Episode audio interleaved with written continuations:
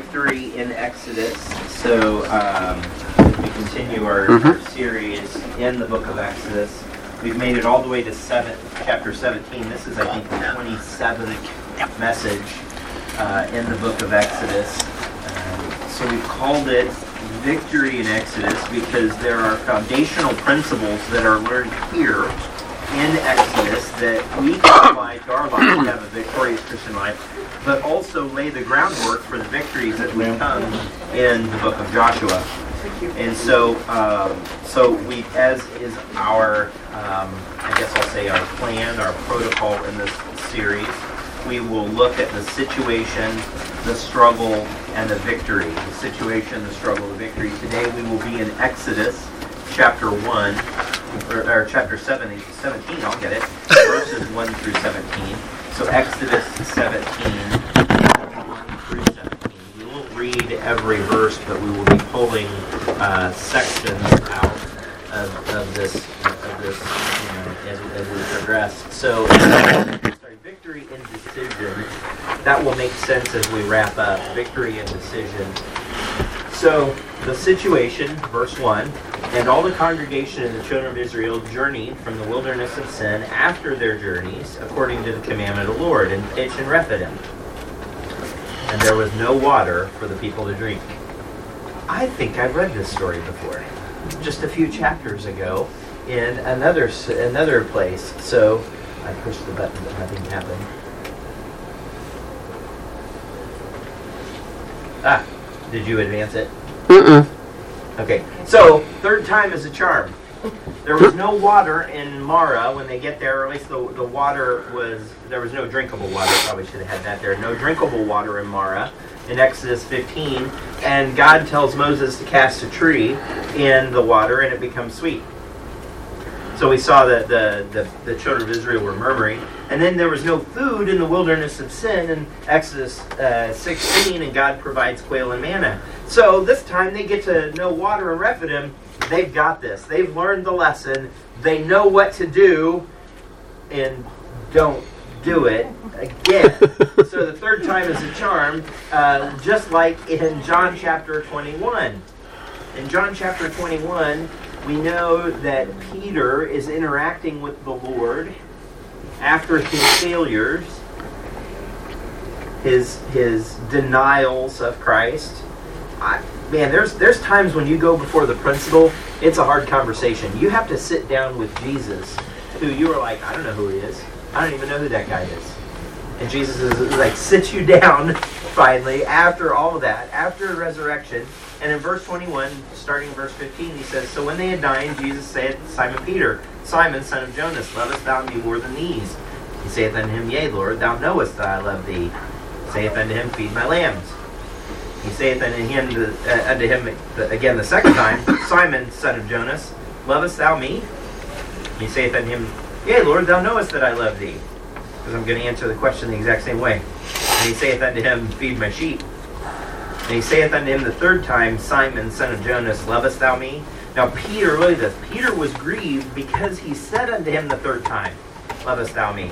Maybe there was a reverberation. Maybe it was just an echo the first time that say Jesus repeated himself. But when it gets to the third time, Peter's frustrated. He's grieved. And he said unto him, Lord, thou knowest all things. Which I think is an interesting change to the response. Thou knowest that I love thee. Jesus saith unto him, Feed my sheep.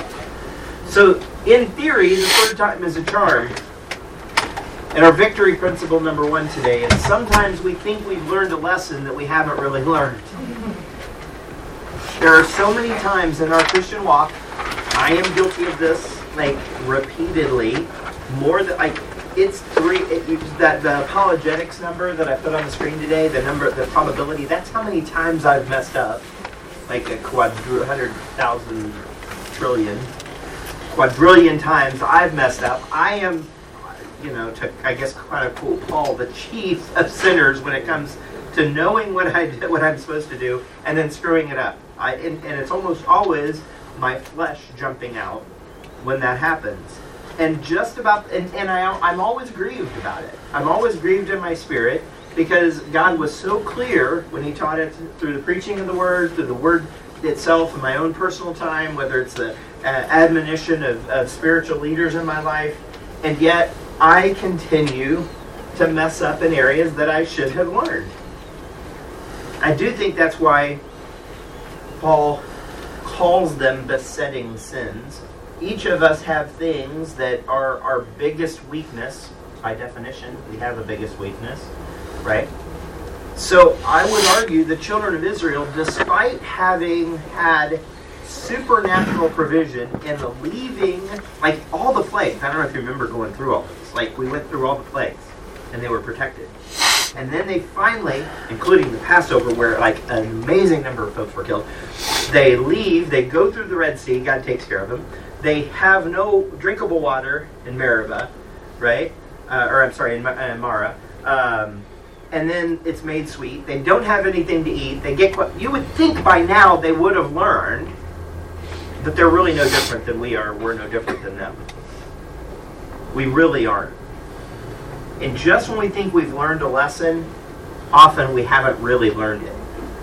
Now, the key here is when the lesson hits you again that you think you've learned, do what George Costanza said, or him and, and Jerry, do the opposite thing of that which you think you should do. Right? so if your flesh is going to lunge out against what God so do the opposite of that and trust the Lord. They had the opportunity to do the opposite thing that they had been doing, but we'll see they actually made it worse. And so it, it jumps us into our struggle today. Verses 2 to 4. Wherefore did the people chide with Moses? Give us, or, and said, Give us water that we may drink. And Moses said unto them, Why chide ye with me? Wherefore do ye tempt the Lord? And the people thirsted there for water. And the people murmured against Moses and said, Wherefore is this that thou hast brought us up out of that out, up out of Egypt to kill us and our children and our cattle with thirst? And Moses cried unto the Lord, saying, What shall I do unto this people? They be almost ready to stone me. now, I don't know if you picked up on it, but their responses changed this time from our previous study in Exodus 15, they said, and we could go back and look at it, but I, I think you can trust me, you certainly can validate it in Scripture. They said, What shall we drink? Like, we're come up to Marah and their waters are bitter. What are we going to do? If you will, paraphrase it. But in Exodus 16, they upped the ante a little bit. And they said it was better in Egypt, right? If we would have been by the, the fat of the the pots and that like, you brought us out here to kill us. Now in Exodus 17, we see a whole new level of response. Give us water to drink. That's a subtle difference, but a very important difference. Give us water to drink. Why did God bring us out here to kill us? Why did God do that? So their response has actually changed. I would argue it's gotten worse, not gotten better. I would argue that hmm. they're not narrowing in their their their lack of faith to a smaller and smaller circle where God's refining them and making them more like Jesus, if you will. Their sin is actually getting worse. Because they started with, what are we going to do? And now it's like, give us water to drink. And is, is like, why did God do this? Why did God bring us out here to kill us? And so as a result, I think the people's sin has escalated. Their, their sin has escalated. Notice again the parallel here. The people murmured against Moses in Exodus 15. In Exodus 16, the whole congregation murmured against Moses and Aaron. So now it's not just Pastor Sam's fault, it's all of us complaining about all the leadership. It's gotten worse. Now in Exodus 17, this is this like this really like look at back at verse 2. Wherefore the people did chide with Moses. They're literally arguing with Moses. They're arguing with him. And they're murmuring against him. And then what's what's an amazing concept? What is an amazing like I, I'm just like just absolutely astonished like they they're getting down to verse seven. Jump jump down to verse seven. Is the Lord among us or not? Like they're they're they are fundamentally questioning whether they should even follow the Lord. Now I know. I, look, I we have had in our family our fair share of challenges. I mean, there have been some dark days that we have had to face together. But I refuse to let me pull to let those things pull me away from the Lord. I refuse. It's a decision we've made. I remember we were in the vehicle in western Montana, leaving Missoula before we moved there. I, I, I probably could get you pretty close to the mile marker where we looked at each other and said, There's no going back. And we didn't mean back to the town or back to the gas station. Because, you know, you can't exit and then turn around. That's not what I was talking about. That's not what we were talking about. At some point, you cross a relationship with the Lord in depth where there's no going back. You can't. I mean, you can cash it all in, but you just can't take a step back. And I'm I the children of Israel are not. Look, it's a, it's a type. It's an illustration. They're not there yet. And I'm going to use the word yet because we will see the Lord continue to invest in them really for generations. And I think arguably the work is not even done with the children of Israel. But they're literally arguing with Moses now. There's finger pointing, there's blame that's going around. This this situation has devolved from Exodus 15 and Exodus 16. When in reality, it should have gotten better. God continues to show himself faithful. Oh, by the way, manna rained down again that morning. and yet, and, and, and, and yet we're really not that much different. We're really not. The same thing we you know we touched on it uh, with Peter's interaction to Jesus with Jesus right after his resurrection. But go ahead and turn to Mark to, to Mark 14 because I think it's worth seeing this. And I don't I don't think it's on your. I think I had to shorten that on your, mm-hmm. notes. Right? You don't have those. You have the references, but not the verses. Right? Yeah. Okay. Mark chapter 14, starting in verse 68. Well, let's add, we'll back it up. We'll we'll, uh, we'll jump to 66 because we'll just read the rest of the passage. And as Peter was beneath in the palace, there cometh one of the maids of the high priest. And when she saw Peter warming himself, she looked upon him and said, And thou also was with Jesus of Nazareth. But but he denied, saying, I know not, neither understand I, you know, I don't, I'm just some, um, I don't even know what you're talking about. I don't, you know, I don't know. I neither do I understand. And he went out on the porch, and the cock crew. And the maid saw him again and began to say to them that stood by, This is one of them. And he denied it again. And a little after, they that stood uh, by said again to Peter, Surely thou art one of them, for thou art a Galilean. I don't know if he had a name tag that said, Hi, I'm, my name is Peter, I'm from Galilee. I don't know. Somehow they knew he was Galilean, and thy speech agreeth thereto. So he had a Galilean accent, maybe? The way he was talking was clearly different than them? I don't know. But notice his response.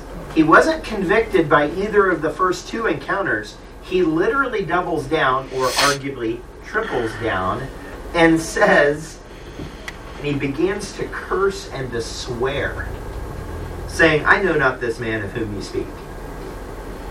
You know, he was dropping proverbial language bombs. Because that which was associated with Jesus was righteous, mm-hmm. and I'm going to actually now chide with Moses. I'm going to I'm going to put my finger in God's chest and say, "Did you bring me out here to kill me?" No. He had lots of opportunities to kill you. it's like I think it was Cosby said right about kids. You can you know, don't push me. I brought you in this world. I can take you out and make another one just like you. Like God could have replaced the children of Israel right? Is it okay to quote Cosby now? I feel like there was, there was a time when it wasn't. Now it's, I feel like it's okay, but I don't know. So you, we can talk about that later. But still, the the dentist, the trip where he, the lip over. I mean, that's still one of my favorite music like songwriters. Like, it's awesome. Uh, still so funny. What was I saying? Oh, you can kill your kid. No, you can't kill your kids and make another one just like him. But that's the threat. God could have ended the nation of Israel multiple times, and that's that's just the concept that's happened in the last few weeks. Let alone the provision that Sam's been preaching on out of in the book of, uh, of Genesis with respect to, to Joseph. Like God's hand is all over this, and Peter doubles down or triples down in his interaction, and instead of being convicted and repenting, what's he do? He starts talking like a sailor.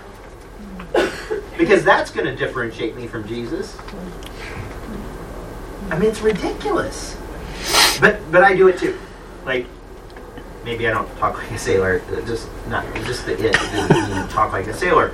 The point is, we all have areas in our life that are challenging that we don't respond correctly. But be careful when you start upping the ante more and more. That's the actually the opportunity for you to back off and see that the Lord's working and soften. Soften your heart. Humble yourself. Peter dug his heels in when he should have realized, I'm denying the Lord.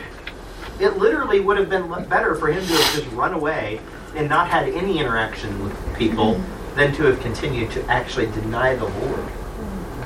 Hmm. So this becomes this was meant to be humorous, a mark on their permanent record.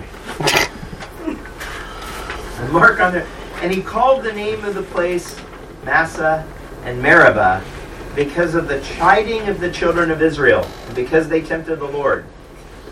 So Massah means like to argue, and Meribah means the, the temptation. They were literally ch- chiding with their leadership, arguing with their leadership, and tempting God by saying, Are you really sufficient?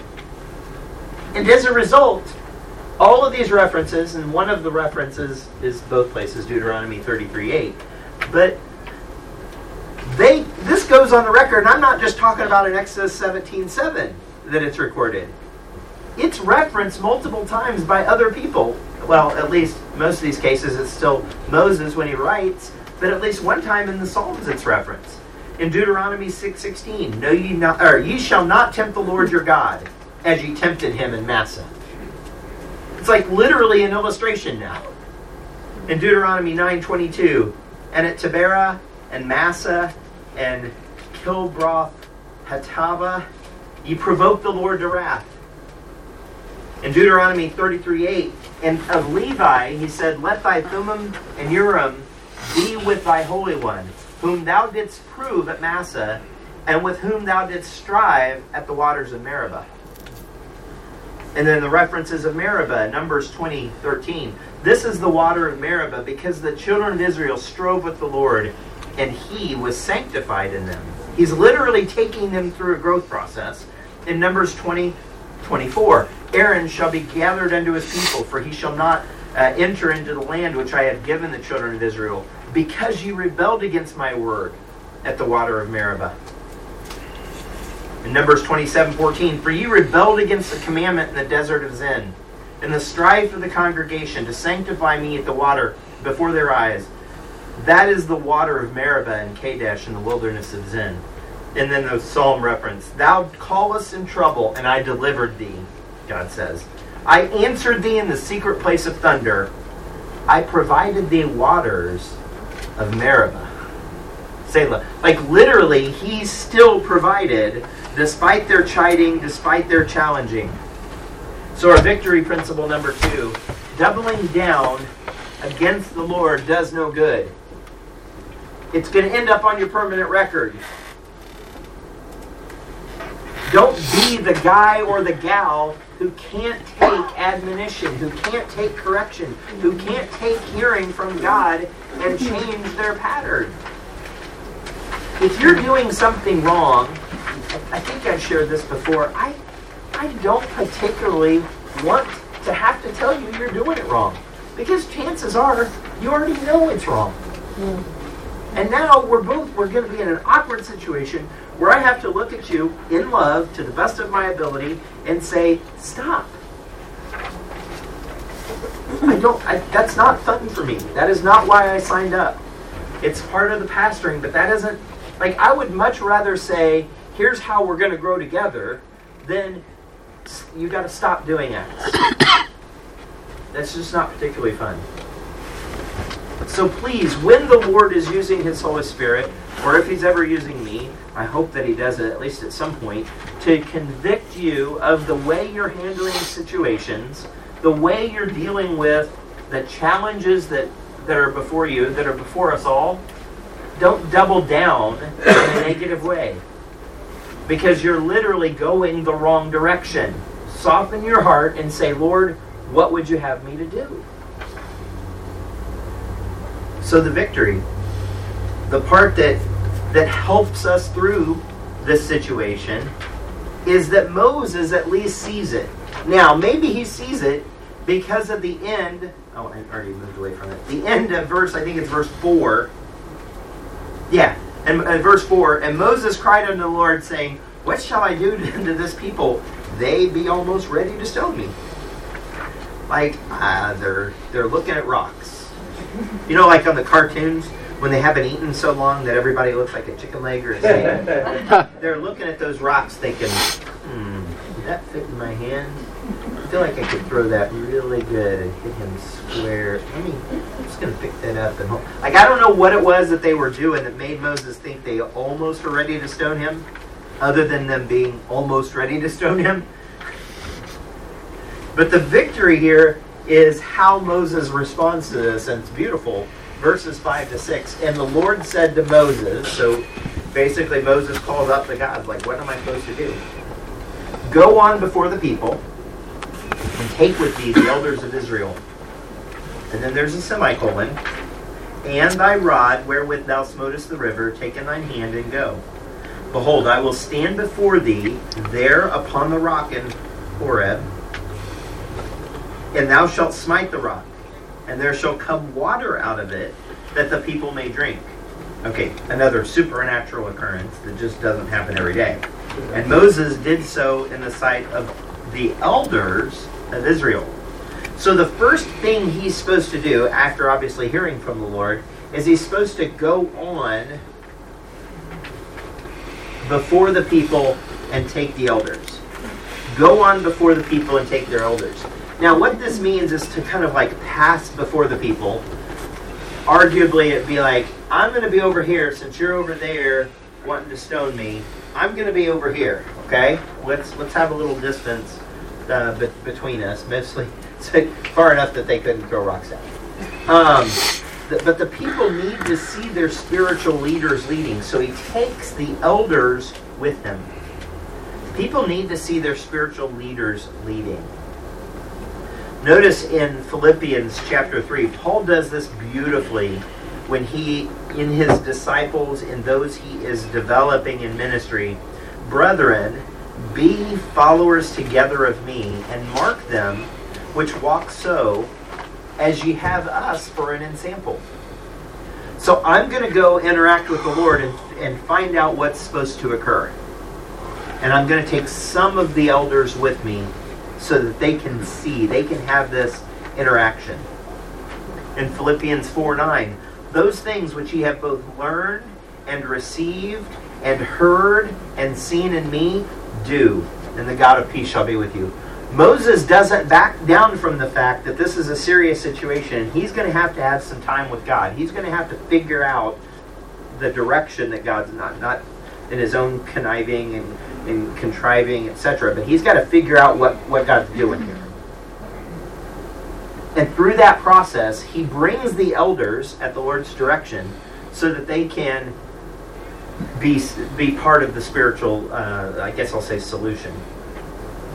In 1 Thessalonians 2:20, ye are witnesses, and God also, how holily and justly and unblameably we have behaved ourselves among you that believe. Sam touched on it this morning. The pastors of this church tithe. I've heard of churches where pastors don't tithe, and I, it, it bothers me. And they make that kind of, I guess, argument, if you will, that he, like, no, you all need, you all need to see me doing the things that I'm saying we're supposed to do. Like, I'm supposed to sacrifice for the ministry. I'm supposed to love on you guys. Like, you shouldn't. There's no Nicolaitan attitude here. I, you know, I, I, so far Sam hasn't corrected me on this. He hasn't told me I've done anything wrong, so I'm assuming I haven't. But the pastors' meetings, there's no smoke-filled room. We're not going. like they're reasonable discussions, prayerful discussions about ministry situations, who would be good in what capacity, why this person maybe isn't ready for this opportunity because this, and what are you seeing? And and like I literally can't think of an exception where we come out of that situation with a plan for the person to move forward. like it's it's always there's always a tone of edification. There's always a tone. But there is like we don't talk, we don't you know what? If if, if we were to record a pastor's meeting, I mean there might be a few things that might be a touch embarrassing, but we don't like we don't cuss. We don't get behind the we don't get behind the veil and now we're suddenly different people. Like that's not how it works the way we're supposed to lead is plainly just like Moses. Moses was just needing to get connection with God. God was going to show up if he just connected with the Lord. That's what the children of Israel needed to see. And the elders needed to go with them to experience it as well. So he says, Go on before the people and take the elders. Now, the elders needed to experience it in theory or probably they were the ones chiding with Moses. Right? We saw that all the multiple times through the book of Exodus where the elders of the children of Israel had access to Moses. We saw it a couple of times in the plagues. Uh, we saw it with the with the brick situation where the, the Egyptians were going to make it harder, and so the elders of the children of Israel are like, "What are you trying to pull here, Moses?" right? What's going on here? You've made it harder on us. So there's situations where the elders of the children of Israel are the ones that have access to Moses. Probably, not dogmatically, but probably they were the very ones chiding with Moses. Now, whether they were the ones that were ready to stone him or not, uh, I'm not sure I'm there. Okay?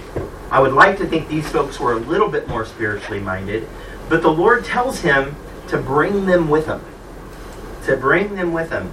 Now they need to experience this so that they can go back and communicate it.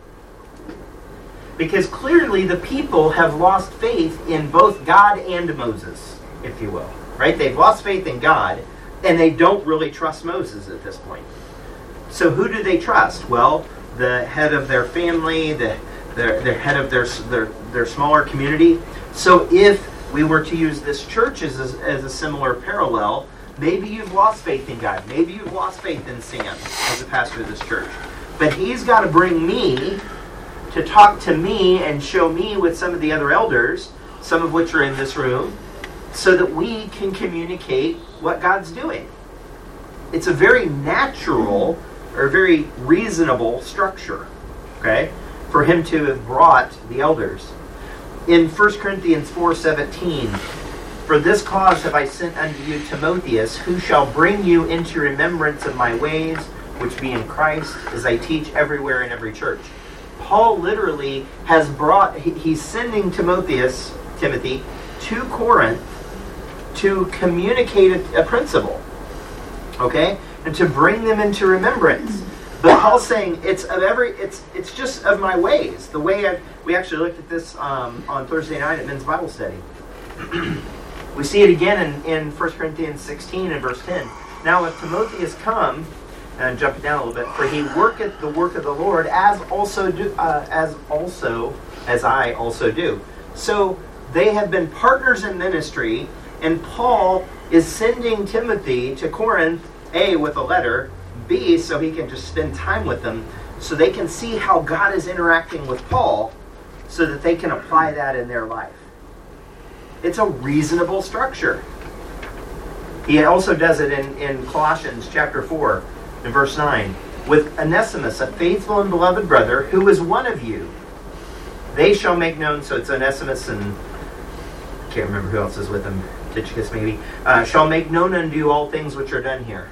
But the reason I pulled out verse 9, he actually sends Onesimus to, uh, to Colossae because they see, the people in Colossae see Onesimus as one of them. They feel like they've got a connection. So Paul literally grabs a guy who's been in ministry and says, okay, you're going to Colossae with this letter, and and again I can't remember who else he sent with him, because they're going to see you, they're going to believe you. Paul, uh, so Moses has to do the exact same thing. He's grabbing elders of the children of Israel so they can experience and they can communicate the truth, and they can see, wow, God is really showing up, even in even with Moses. We can trust God. We can trust Moses. So the first thing he was supposed to do was go on before the people and take the elders. I referenced a semicolon. Then there was a second thing he was supposed to do. And he was supposed to take the rod and smite the rock. Now, this is going to be risky business later, but here he was supposed to smite the rock. We have a blank. The same rod that he smote the river. Okay? The same rod. Notice what he's done with this rod. And, and, and I only grabbed a few of these of these points. He only I only grabbed a few. In Exodus 4 3, he cast the rod on the ground and it became a serpent. And he picked it back up, right? In Exodus 4 20, he took the rod in his hand. In Exodus 7 17, he smote, the rod, uh, smote with the rod upon the waters. In Exodus 7 19, take thy rod and stretch it uh, out and stretch out thine hand. In Exodus 7:20, lifted up the rod and smote the waters. Exodus 14:16, lift up, uh, lift thou up thy rod and stretch out thy hand. So this is something that is should not have been a surprise to Moses that God was going to use the rod again. And I don't mean like using the rod, like we might think of giving our kids the rod again, but I'm talking about God is using that which Moses is very familiar with. Okay? In 1 Samuel 17, there's a great parallel picture here. In 1 Samuel 17, we see the children of Israel are facing the, the army of the Philistines, and Goliath has challenged them and looking for someone that can stand up against Goliath, right? And David shows up to deliver lunch, and he's like, I can do it. I'll take on the Goliath. He's he's nothing compared to my God. And what happens in First uh, Samuel 7, 17 when they decide, uh, Saul and others decide, okay, David's going to do this. They literally gird upon David armor that probably didn't even fit him because he was a young man. He wasn't seen as a military age, if you will. Otherwise, he probably would have been out there. I realize he was back tending the sheep, but he was not seen through the lens of a military fighter. Okay, in part probably because of the maybe because of that. So they put on him all this armor, and David girded his sword upon his armor, and he had to go. He decided not to do that. He was holding going. Why? For he had not proved it. And David said unto Saul, I cannot go with these, for I have not proved them. And David put them off. What's he take with him? Sling and Sling stones. and some stones. And there's a whole debate on whether the other stones are for Goliath's brothers, and, um, and the, the bag is a potential second sling, and that you can get all, into all that, and it's all great, all wonderful. Uh, but David chose that which he was familiar with, that which he had seen God use before, right? And God's doing the exact same thing with Moses. He's like, take the rod that you smote the river with. Take the tool of ministry you're comfortable with. We have a, a ministry principle here when it comes to missions key men, key cities, key tools. That's a principle. We're not going to let that get in the way of the Lord's leading. But we think the Lord has called men to pastor churches. So it's got to be key men.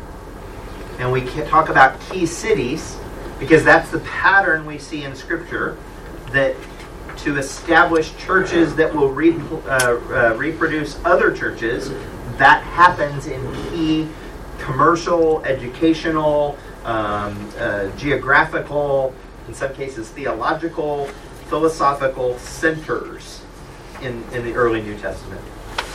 So key cities. We're praying not that doesn't that doesn't always equal big cities, right? But Kansas I, I heard a pastor preach year this is oh my gosh, this has been something years ago, a long time ago. he was not from here.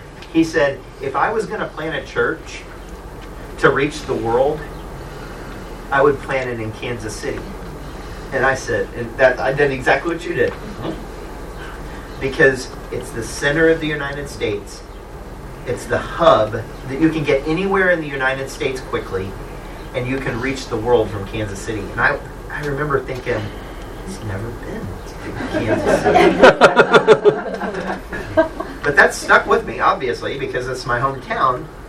And I think that's exactly what the Lord's doing. He's reaching the world from a place here, right? I probably wouldn't have picked Kansas City as a strategic hub, right? But it is.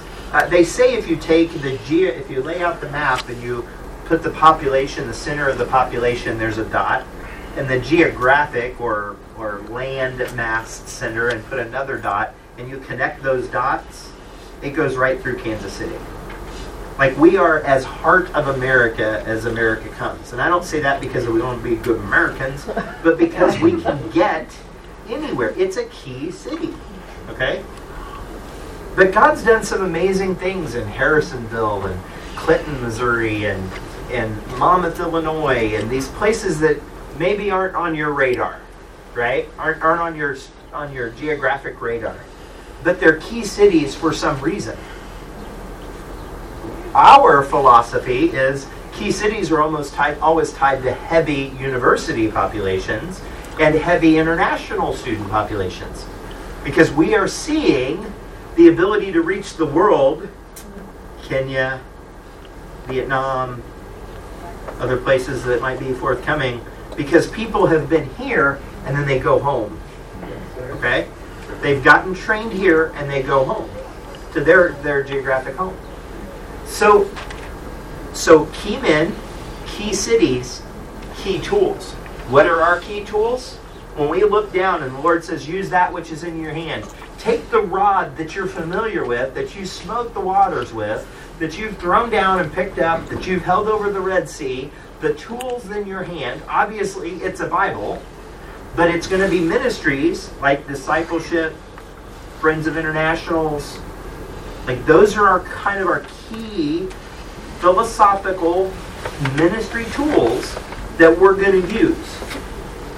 And our third ministry, or our third victory principle today is minister with those you know and with what you know.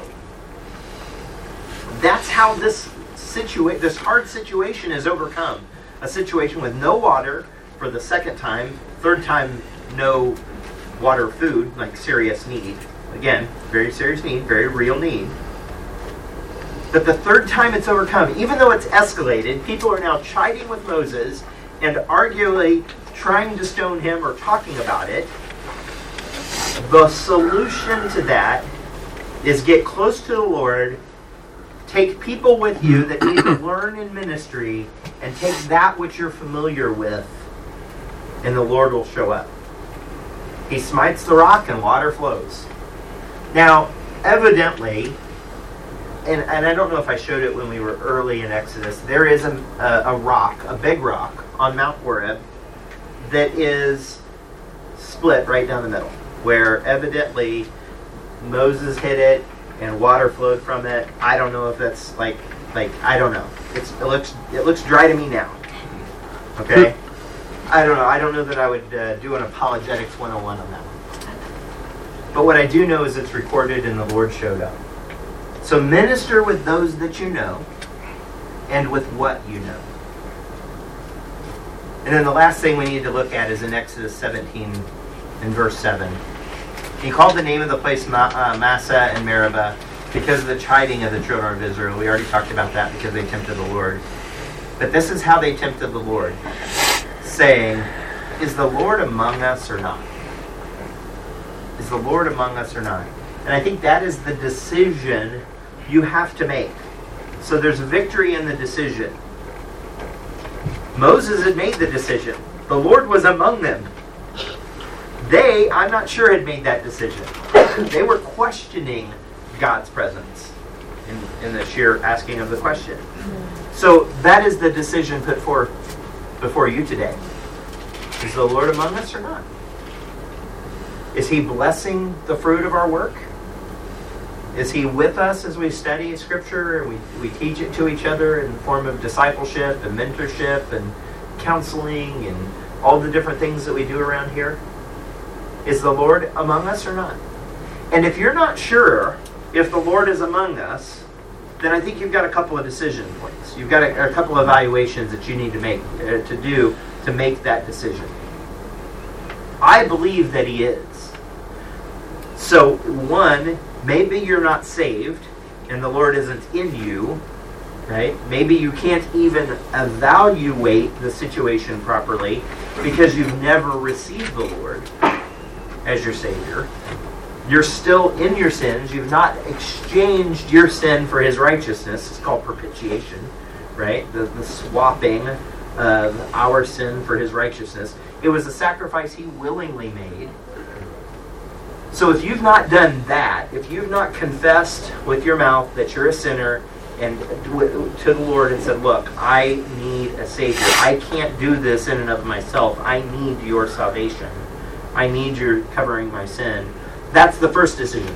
Because you're always going to be in your sin. You're never going to be able to get out of that cycle of sin until you first make that decision. If you've made that decision and you're questioning, is the Lord among us or not? I would argue he has shown up multiple times. He has shown up in ministry. He has shown up in his word. He has shown up in your salvation. He has shown up in, in uh, circumstance and scenarios in your life. He has he has protected you. I don't remember what happened a few weeks ago. I was like something. It was a car situation. I think I told like it was a weird deal. Like I could have died. I feel like I should have died. It wasn't like you know just like a car was kind of crazy or something. And I don't remember what what the situation was, but I was just like, wow, that was that was kind of close. Mm-hmm. you know, like he's protected us ways we don't even know about. Like we prayed before the service today that nobody would, would come in and do anything evil. I, maybe there is a guy that has walked down the street with a gun and this church has been completely blinded to him. Or he's yeah, he couldn't see us. Right. Like I don't know. I don't know what the Lord has done to protect you in your life and protect us as a people. But I can see the Lord's work all over y'all. Yeah. Every one of you. As I look out, and some of you I know very well, and some I don't know really that well at all. But you're here. Your heart's still beating. You're able to. You're, this is amazing. You're able to take light rays. They bounce off of scripture, go in your eyeballs, and you understand concepts. That's pretty cool in and of itself. Right. The last 20 seconds and the last hour, your heart's been beaten. And I'm pretty sure you didn't even think about it. Blood's been flowing and oxygen's been getting to all your cells and your brain's been ticking along, and you didn't do one thing about that. God, at the very least, God still got you alive. I'm pretty sure the answer is yes, the Lord is among us. So you have to make the decision, whether it's a decision of salvation or a decision of consecration, sanctification, full commitment to the Lord. But I'm begging you, let's leave the challenges behind where when you are faced with, oh my gosh, I'm out of water again. Give me water, Lord. And then you argue with the man of God who has sacrificed to get you to that point to participate in that walk with you. Like, like the Lord's taking care of you. I beg you, change your paradigm. Change your paradigm. The Lord is faithful. The Lord is faithful. We're going to start seeing, or going to continue seeing, different challenges as that face the, the, the children of Israel. That challenges of maturity that they're all going to have to take, that Moses is going to have to take. And I know each of you has a next step in your spiritual walk. I don't know what it is. Might be baptism. Might be signing up for discipleship. Might be coming on Tuesday night to one of the mission trip meetings. Could be, I don't know, committing to LFBI. It could be any number. Like there's, like there's a step for each of you. I know it. I know it. I beg you, stop living in the patterns that you've been living in and change that paradigm and start trusting that the Lord is among us. Let's pray. Lord, we thank you for your word. We thank you for the depth of it. Lord, I believe it's clear. I don't believe I've I've manipulated it in any way or or, or packaged it in any false manner that you didn't intend. I pray that, Lord, that you would just use your Holy Spirit and just teach the things, the things that I either said, or more importantly, the things that were in Scripture, that you just use your Holy Spirit to, to allow us to focus on those things and make decisions about what we're going to do, tangible, practical decisions, so that we don't keep living this life, a cycle of just disappointment in you, but looking through the lens of your provision. We thank you for loving us. We thank you for your sacrifice on the cross for our sins. It's truly amazing. In Jesus' name, amen. You guys have a great week in the Lord.